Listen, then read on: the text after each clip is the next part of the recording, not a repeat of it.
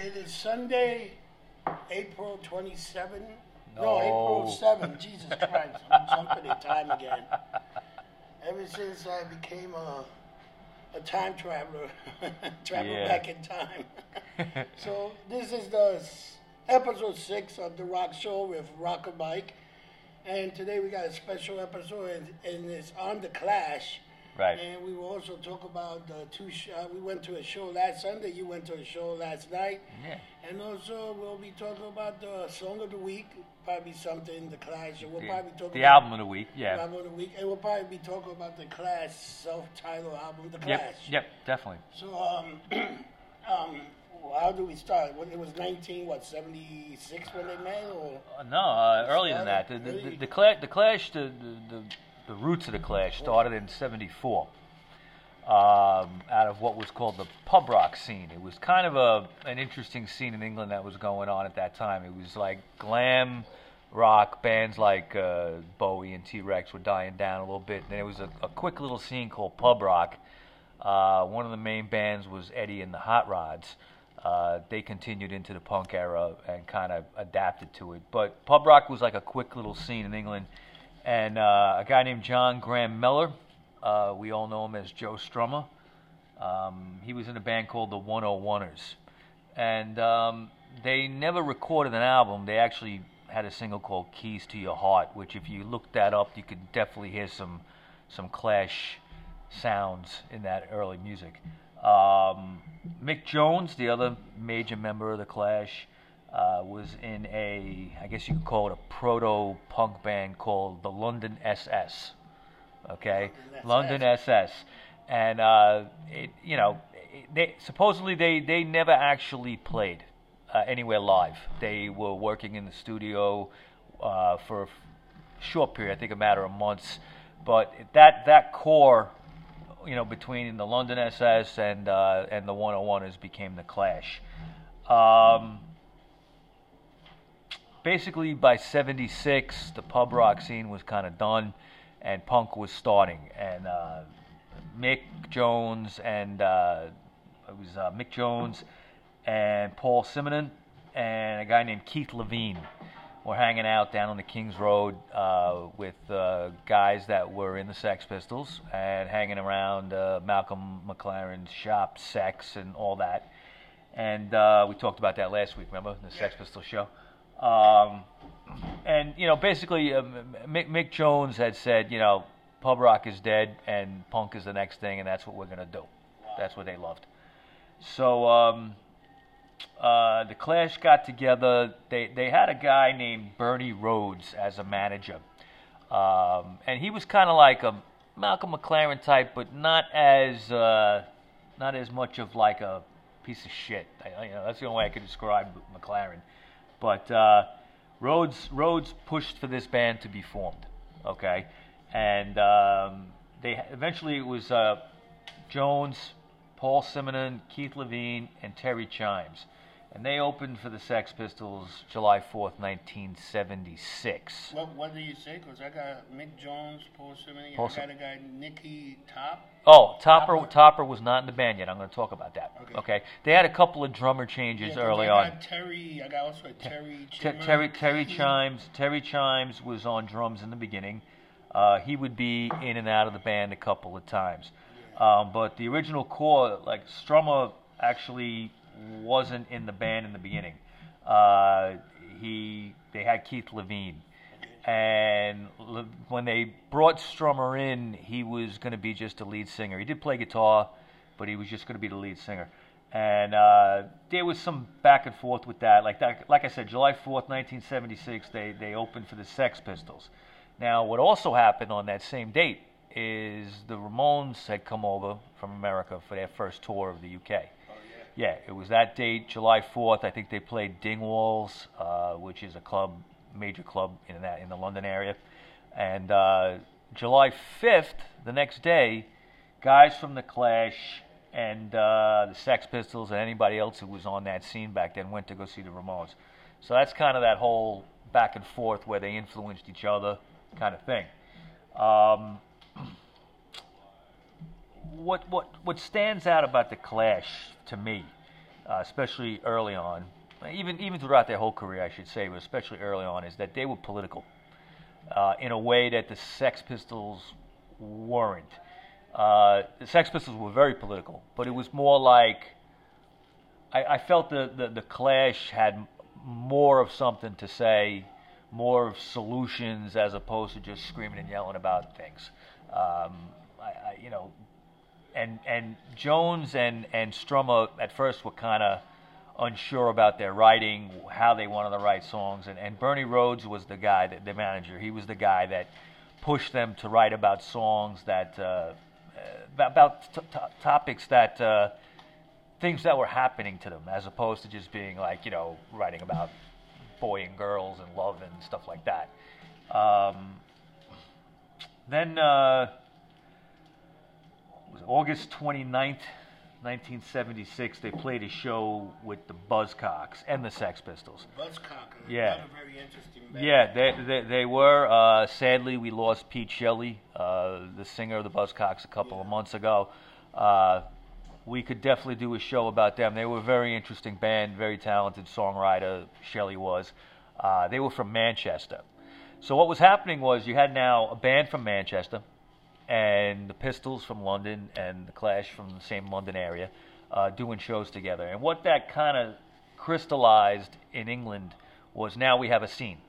Okay, because Manchester's up in the north, Yeah. you got London down in the south. Now the whole country is, is getting into So this. there's a buzz now. There's a buzz. buzz. People are starting to listen to punk and Right. going, this is pretty fucking good. Right, right.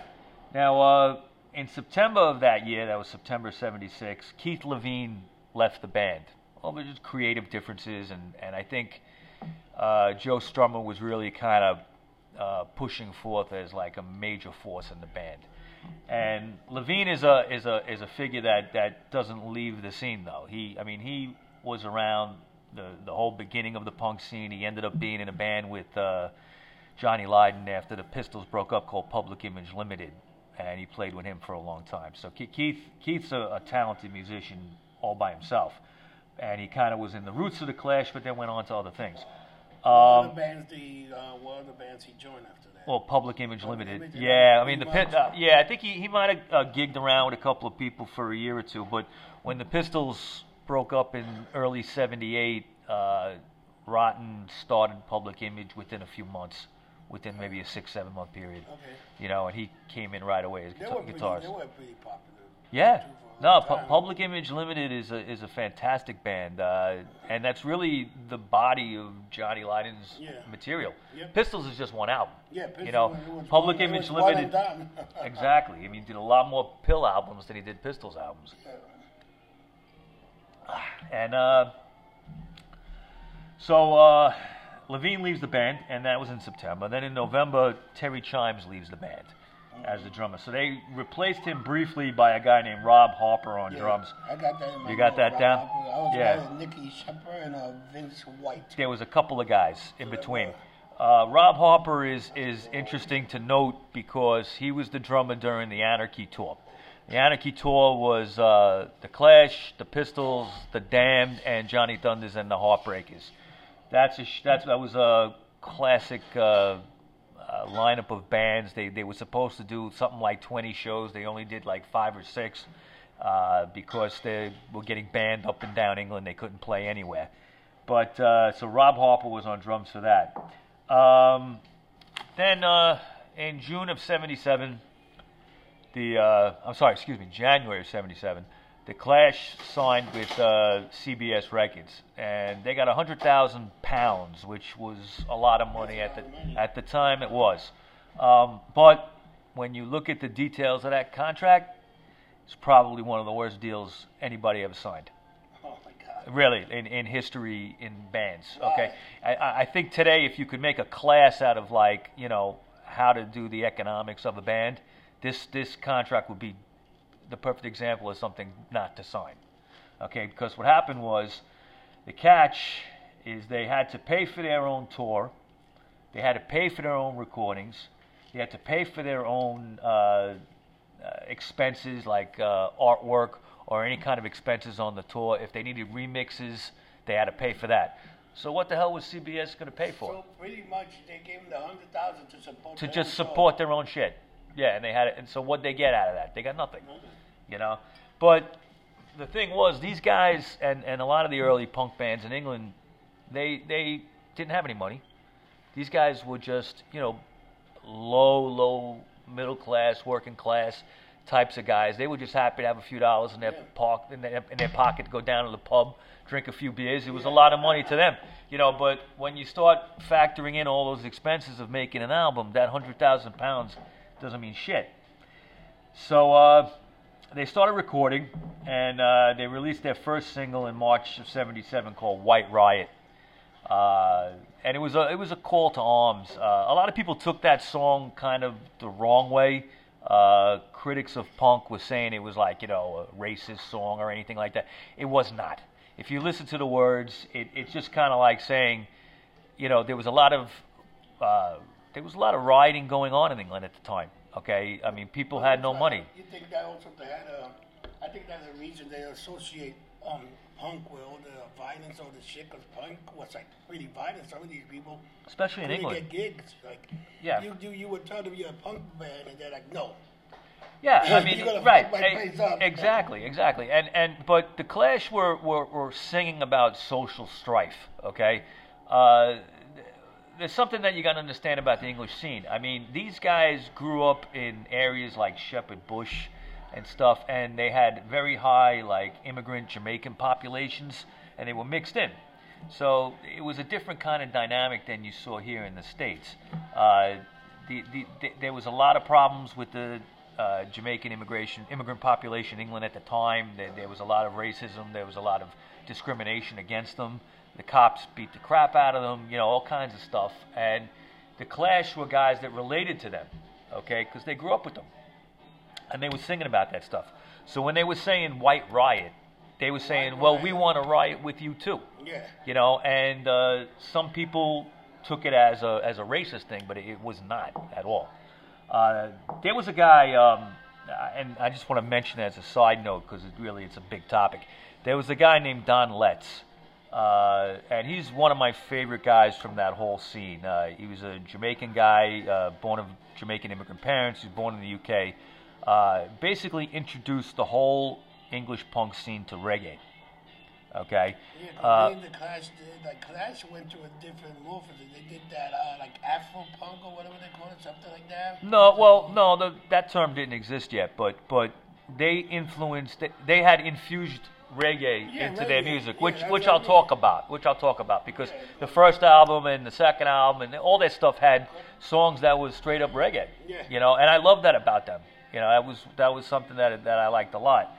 Uh, so the first single was White Riot. Um, the album, The Clash, the self-titled album, came out in April of '77, and uh, they were hoping that the album would be released in the United States. They really, you know, like most English bands, they wanted to crack the states and and come here. come here.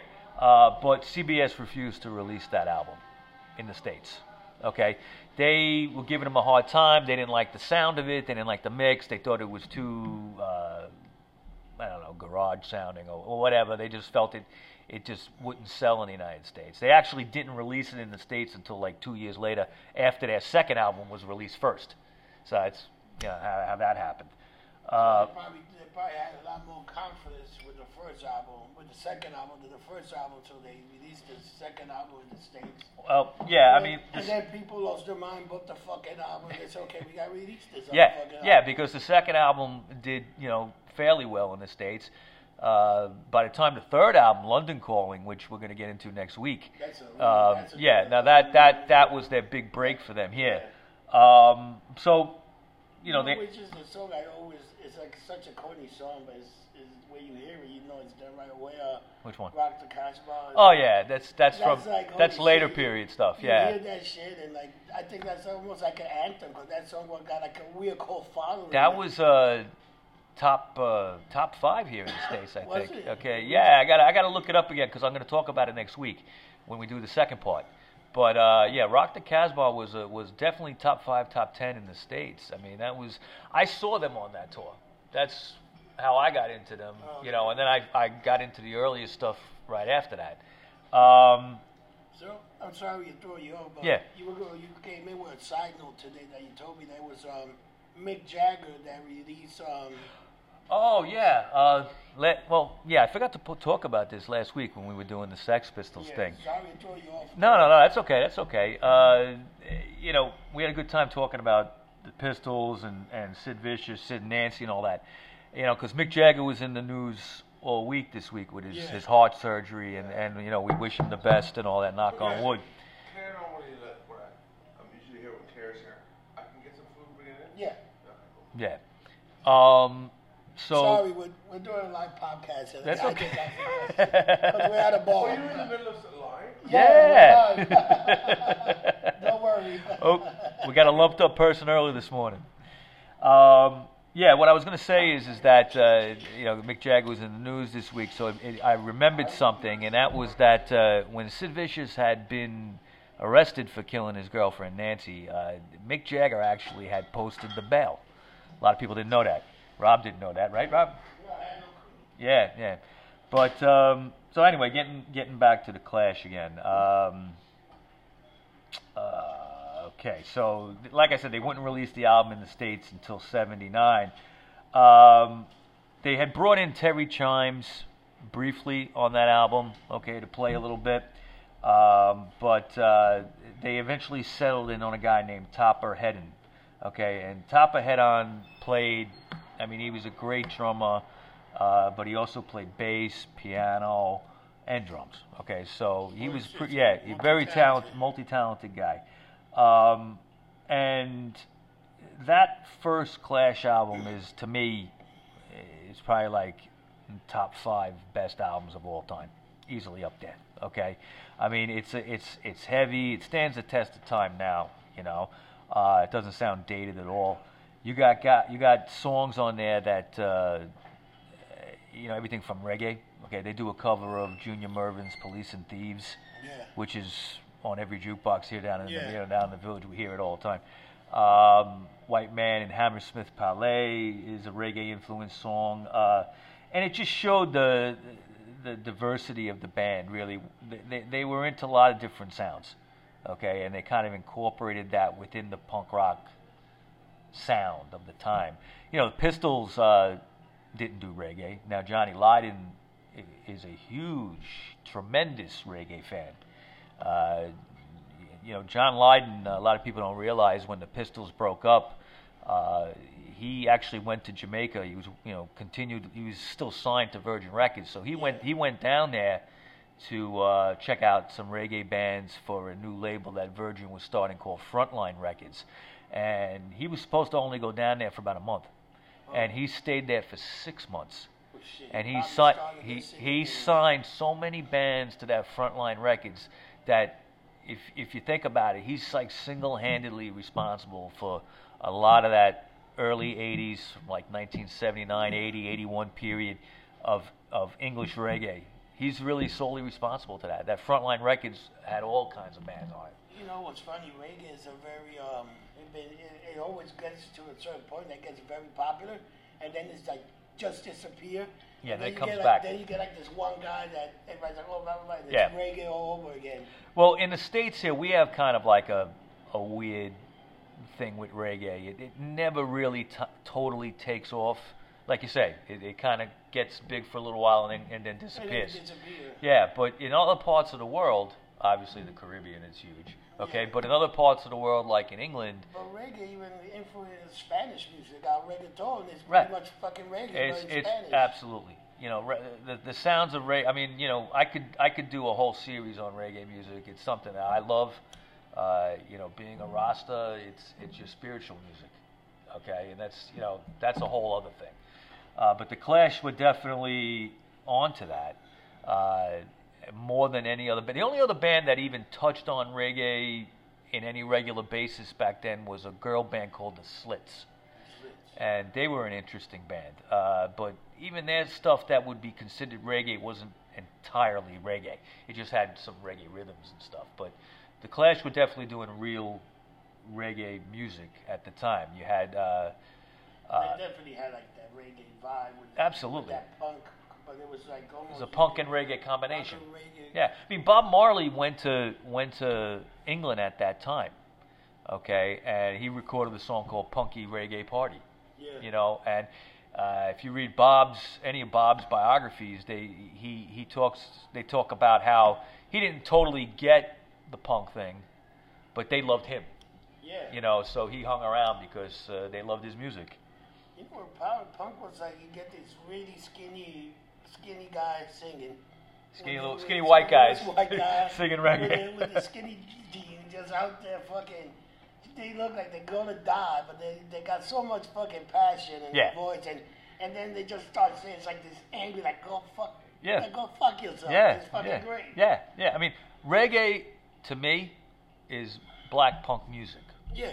okay, and uh, that's why it's it's probably in the states it's never totally accepted. It just comes and goes Yeah, come- once in a yeah, while. they come and go. Yeah. Um, when they got Topper Headon into the band, uh, they were anxious to start recording because he really didn't play too much on that first album or at all. I don't I don't remember exactly.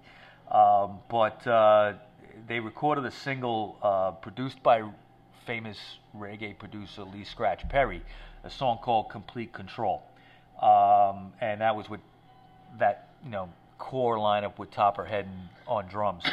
um, the second album, uh, they, they were anxious to, to record that. Now they, you know, they were constantly touring and everything. Still, they were still working hard.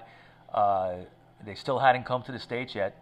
Okay, so they were touring in England constantly, uh, but they wanted to get a second album done, and they had enough material to do it.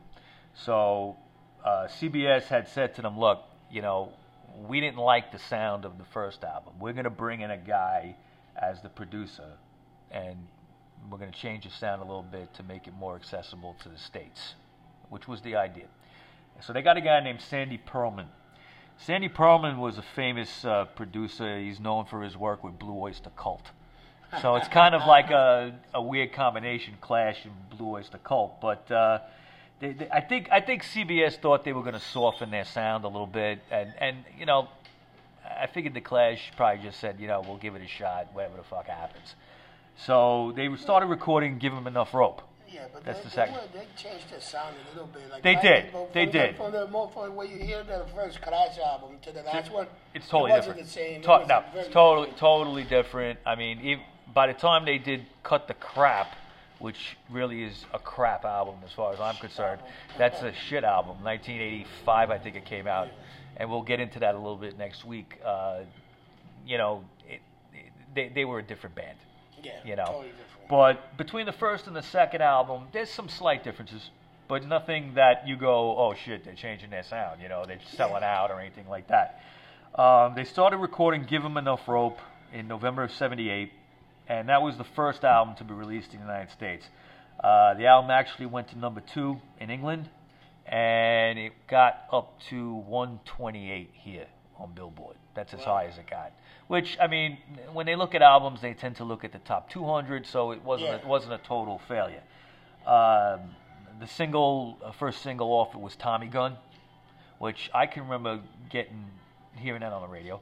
That was that was getting some airplay, but in the UK it got as high as number 19. Yeah, I don't think it charted that high here. Uh, but If they were, made it to the UK to 19. It probably made it hit to the top 50. you know, it's funny. The, the the Clash weren't like the Sex Pistols in the beginning. The Sex Pistols singles all went to number one.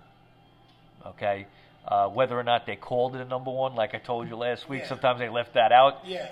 It was actually the best-selling single of the week. Yeah, but the, told the they didn't even put a sign yeah, they hated the band so much they would they wouldn't put it they wouldn't put it at the number one that week. You know. That was funny. Yeah.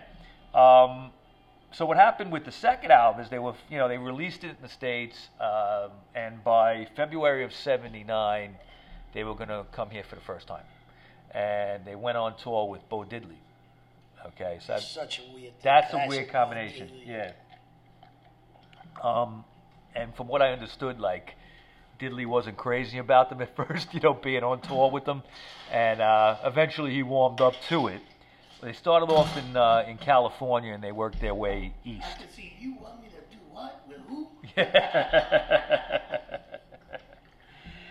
So they started off in, uh, I think it was in Berkeley, was one of the first shows, playing to a bunch of college students.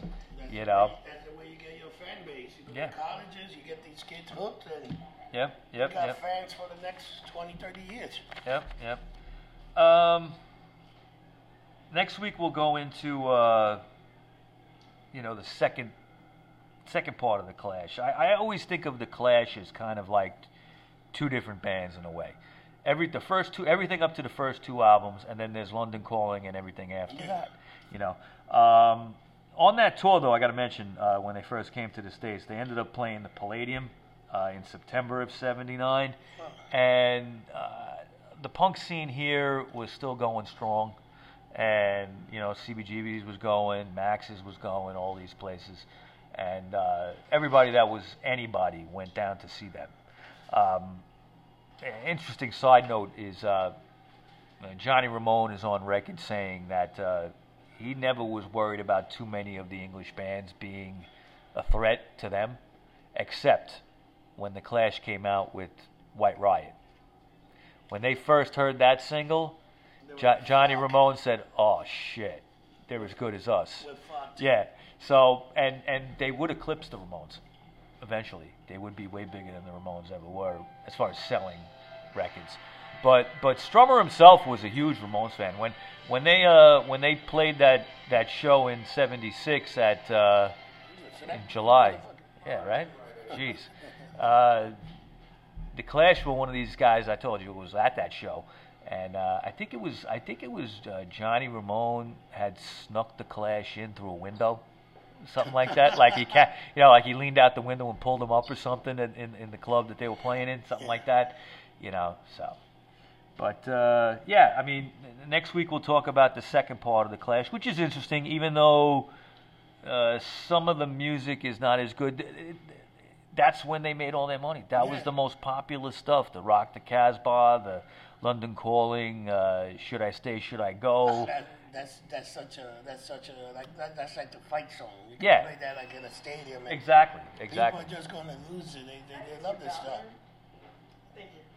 And people are gonna lose their minds when you play that. Right, right, right. I saw that you um added uh, you on Twitter now.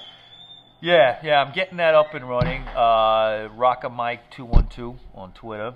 Um, I'll start tweeting out little things here and there, and I got my Instagram. That's also Rocker Mike two one two, and I think I'm getting out of Facebook jail today. Oh yeah. Finally, finally, after 30 days of being in the hole. If you go on Facebook jail, I think you can start a rock group page. Maybe I'll get it started. the rock shows page and Yeah, have like a yeah, we should do it. We should do it just uh, just for the show, and you know, get some hits and hopefully get some more listeners. Uh, who's ever listening now, we really appreciate. it. This is something that uh, me and Rob like to do every week. It's it's a lot of fun. once a week. Um, you want to get to? Uh, we had a field trip on Sunday. Yeah, Sunday we went. Uh, Sunday last week uh, in the evening, we went over to Coney Island, baby, to catch uh, rockabilly legend Robert Gordon, uh, who was fantastic. What was what fantastic. what'd you think? It was great. Yeah. Those old guys were rocking. Yeah, I And mean, he, he kept fucking with the sound guy. Why don't you? Yeah. Wait, let yeah, it go. fix, fix the sound. Fix the sound. Yeah. I'm here with some musician, a great Yeah. musician. I'm Yeah, never I mean, he had with. That, like, that, that- what what made me so excited about that show wasn't just seeing Gordon; it was seeing Chris Spedding too. You know, Chris Spedding is a great guitar player, and uh, he actually did like his own little set Yeah. there before before they came on. That was fantastic. Yeah. That was great. when he came out right away, uh, he, and he did a couple of his songs, like "Wild in the Streets" and and a couple others.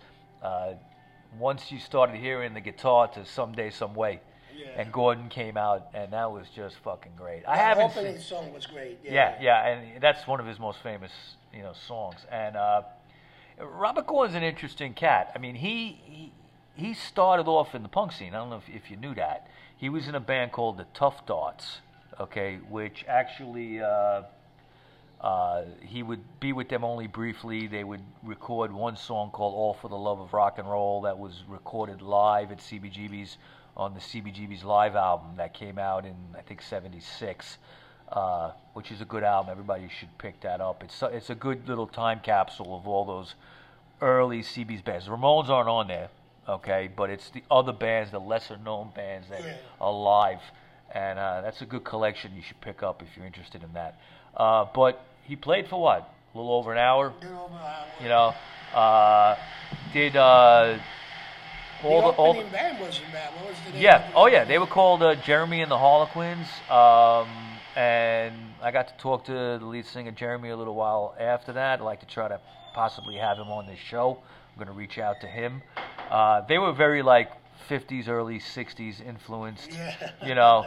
Uh, yeah. I mean, to hear somebody do that kind of young guys, really, they, were, Really they, young they were young guys. guys doing that kind of music today. I found uh, I found exciting. I, I, I I grew up, you know, it's funny. Like I, I grew up with all kinds of music. You know, my dad was a big doo wop guy. You know, he grew up in Brooklyn from that era. So he always had doo wop music on, and and uh, you know WCBS FM back when it was a real oldie station. Uh, he played that all the time. So I grew up around that kind of sound, and uh, to hear like new guys doing that was very cool. Uh, but I went to a show last night. Yeah, I was Okay. there. Uh, yeah, me and it was me and my lovely wife Sandy and a little Jerry here from the bar. We took a road trip out to Nazareth, Pennsylvania. That's a hell of a road Yeah, it was a three-hour trip to PA. The fucking traffic was was from hell. Okay, but we got there last night to see uh, the Undead, one of my favorite bands, and um, the Nihilistics, and there were a couple other bands I think that played. I I, I didn't get to see them because due to the traffic, I got there a little bit late. But the two main bands I wanted to see were the Nihilistics and and the Undead, and I did get to see them. It was a benefit show for Joey Image. Joey Image is the uh, one of the original drummers of the Misfits. Uh, he has cancer, and they've been doing fundraisers for him for a while now to Wow. make sure he's okay. Um, they had an auction for some uh, some. He's he's he's the guy that drew a lot of the uh, the stuff with the the Misfits, the the you know the album covers and stuff like that, the Crimson Ghost and stuff like that. Uh, when you look at the artwork, you'll you'll know it was him that did it. Um, but uh, the Nihilistics, okay, it's a band I haven't seen in close to 20 years. They were an original hardcore band from the city here. Uh, they played like uh, places like A7, which uh, you people now probably know as Niagara, okay, but it used to be called A7 back in the day. Uh, they played there all the time, and uh, I haven't seen them in a while. And I was, it was like, it was like looking back in time. They sounded fantastic. Uh, they were funny. They were always funny. They would mess with the crowd and stuff like that. And last night was in a was in Nazareth, Pennsylvania. I'd never been there before. Little town, and the punk show was in a place called the Jacksonian Democratic Club.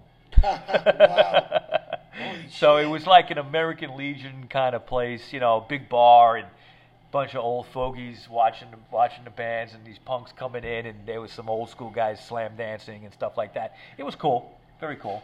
Um, then the Undead came on, and uh, they were headlining, and uh, uh, they're one of my favorite bands. Bobby Steele, uh, his lovely wife Diana.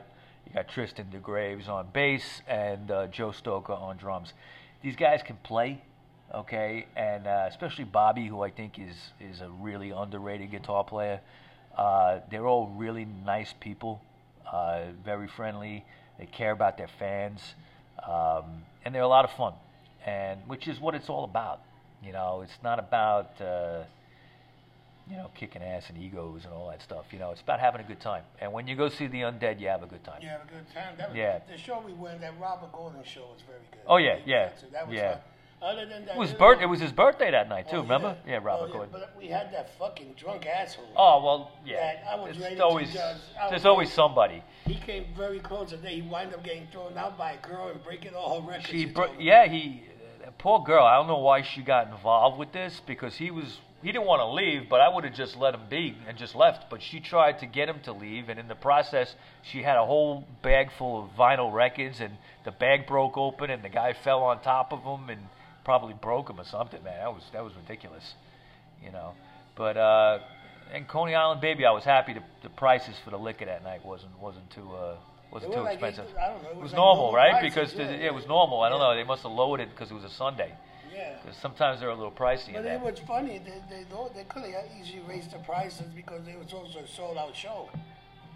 Maybe they maybe they're making a conscious effort to, you know, be cool. I just that that venue it kind of bothered me. I think if they would put the stage on the other side and get the, Yeah. those tables, because You don't need those tables. The fucking thing, you got to walk through the crowd to go to your fucking bathroom.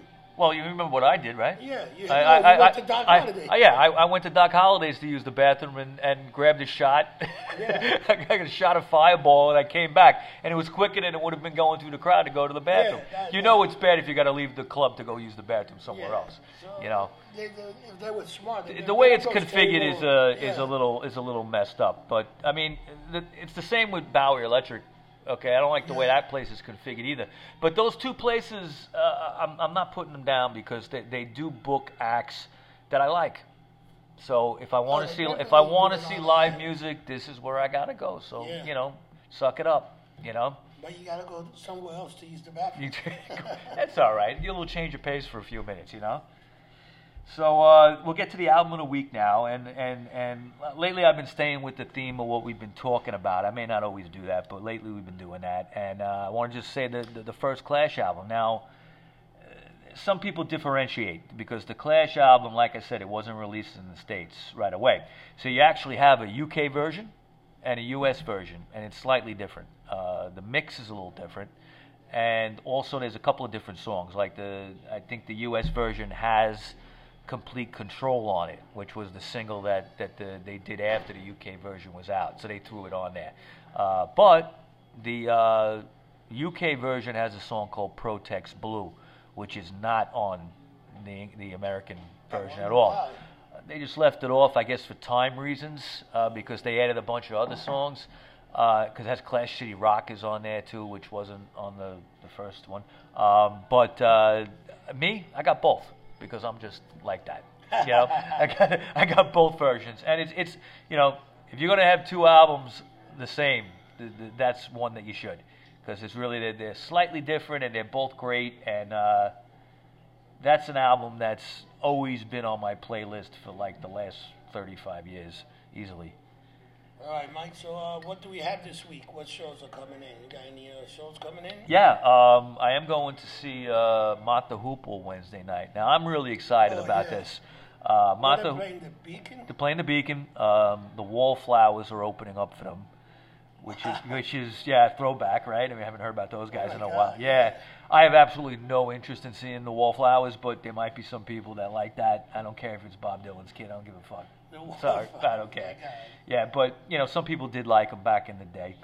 Um, they're playing the Beacon. The show is sold out, but there are some tickets on StubHub I've seen available. Uh, you can get them for like maybe 120, 130, 140 in that re- that you know area. It's worth it, as far as I'm concerned. Um, this is a band that hasn't played the United States in 45 years. Jesus Christ. And yes, Ian Hunter's an old bastard. Okay, he's pushing 80, and but you know what? I've seen the guy live in recent years, and he's fantastic. Okay, he can still sing, still play. He's one of the best songwriters, period, uh, that I've ever listened to. I think he's up there with Bob Dylan, Lou Reed, a- anybody you could think of as a great songwriter. Ian Hunter is that. Um, He booked the Wallflowers. I don't know if he had any say in that. Yeah, yeah. Would, if he did, then he's a slapdick motherfucker. but you know, they're calling this uh, Mott the Hoople '74 because it's actually not the original original lineup. It's it's the 1974 mostly original lineup. You got Ian uh, vocals, and then you got uh, Ariel Bender on guitar. Now, Ariel Bender was also uh, the guy in Spooky Tooth. Okay, another old British band. Uh, his name is Luther Gro- Grosvenor. Groves. I can never say that name. Grovenzer or something like that. Okay, um, and then they got the original keyboard player from the '74 album called the Hoople. So the rest of the band is Ian Hunter's Rant Band. Now there's a guy named Mark Bosch that plays guitar. Okay, so he's going to be, uh, I guess, rhythm to to to uh, Ariel Bender. Um, you know how we got his name, Ariel Bender? How? when he joined the band, early on, I guess it was you know seven, before the '74 Hoople album came out. Uh, Ian Hunter and, and, and him were walking down the street, and he was just like bending all the fucking antennas on the cars. So they said, "Oh, you got a new stage name now, Ariel Bender." That's pretty funny. Yeah, but uh, there's a guy named Mark Bosch that's been playing with uh, Ian for a long time now. This guy is amazing guitar player, amazing. So the fact that he he and I heard that he was like ecstatic to do this because there's songs that that they're doing that Ian hasn't done in many years. Uh, when you go see Ian Hunter live, he throws in some Mott stuff, but there's stuff that they're doing that I've never heard. So I'm really excited. It's Wednesday night at the Beacon. Uh, try to go if you can. It's worth it. Um, and then next Sunday is the uh, reunion of A7 bands over at Niagara on 7th and A. Uh, the Undead are playing a bunch of other bands. Um, I'm going to talk to the Undead about possibly coming in here for a podcast. See, It'd nice. um, see how much the tickets are. Free. to- Oh, free. So It's a free show, right? It, it starts Where- at t- 2 o'clock. Oh, I can't get. Yeah, to you'll be, you'll be. Yeah, Nah, it'll be over by then. It'll be over by then. It's kind of like a throwback to the old hardcore matinees. If we get the undead next week, we can do two shows. We'll Well, finish off the Clash, and then we'll do a show with them. And Yeah, or, or within the next couple of weeks. I'm going to speak to them. They, they were very interested in coming in. Uh, but, you know, to see what happens. There's always scheduling things and stuff like right. that. Um, that's about it, man. Can you think of anything else you want to talk about? I got I got nothing because um I got I did a bunch of wrestling shit this Yeah, week. is all wrestling for you this week, yeah. it's all And you got so- the, the, the um, uh, what do you got tonight at the Tonight we International? got WrestleMania International viewing party. It starts at five and and it's like around twelve o'clock. We'll have food and it's uh it's free. It's all Free- is- is He's Freak got John money cooking? drink. Freak John is cooking. Nice. And um all we need um all we need is, is heads in the chairs. Come a in, few come in, free food, watch some fake wrestling. We'll take wrestling. It's gonna be great. It's gonna be great. It's WrestleMania. It's the Super Bowl. There you go, it's the Super? Bowl of wrestling. Um, how can we get in touch with you? Uh, right now, the best is on Instagram. Okay, Rocker Mike two one two. Uh, like I said, my Facebook account uh, will be opened again this week, but I think we're gonna have a, a page dedicated to this, so I'm Yeah. gonna work on that. Um, and of course, you could find me, you know, with, through the Getting Lumped Up universe. Yeah. You and Freak, you and Freak John. Yeah. Yeah. Well, come down to iBar. I'm usually in here pretty lumped up.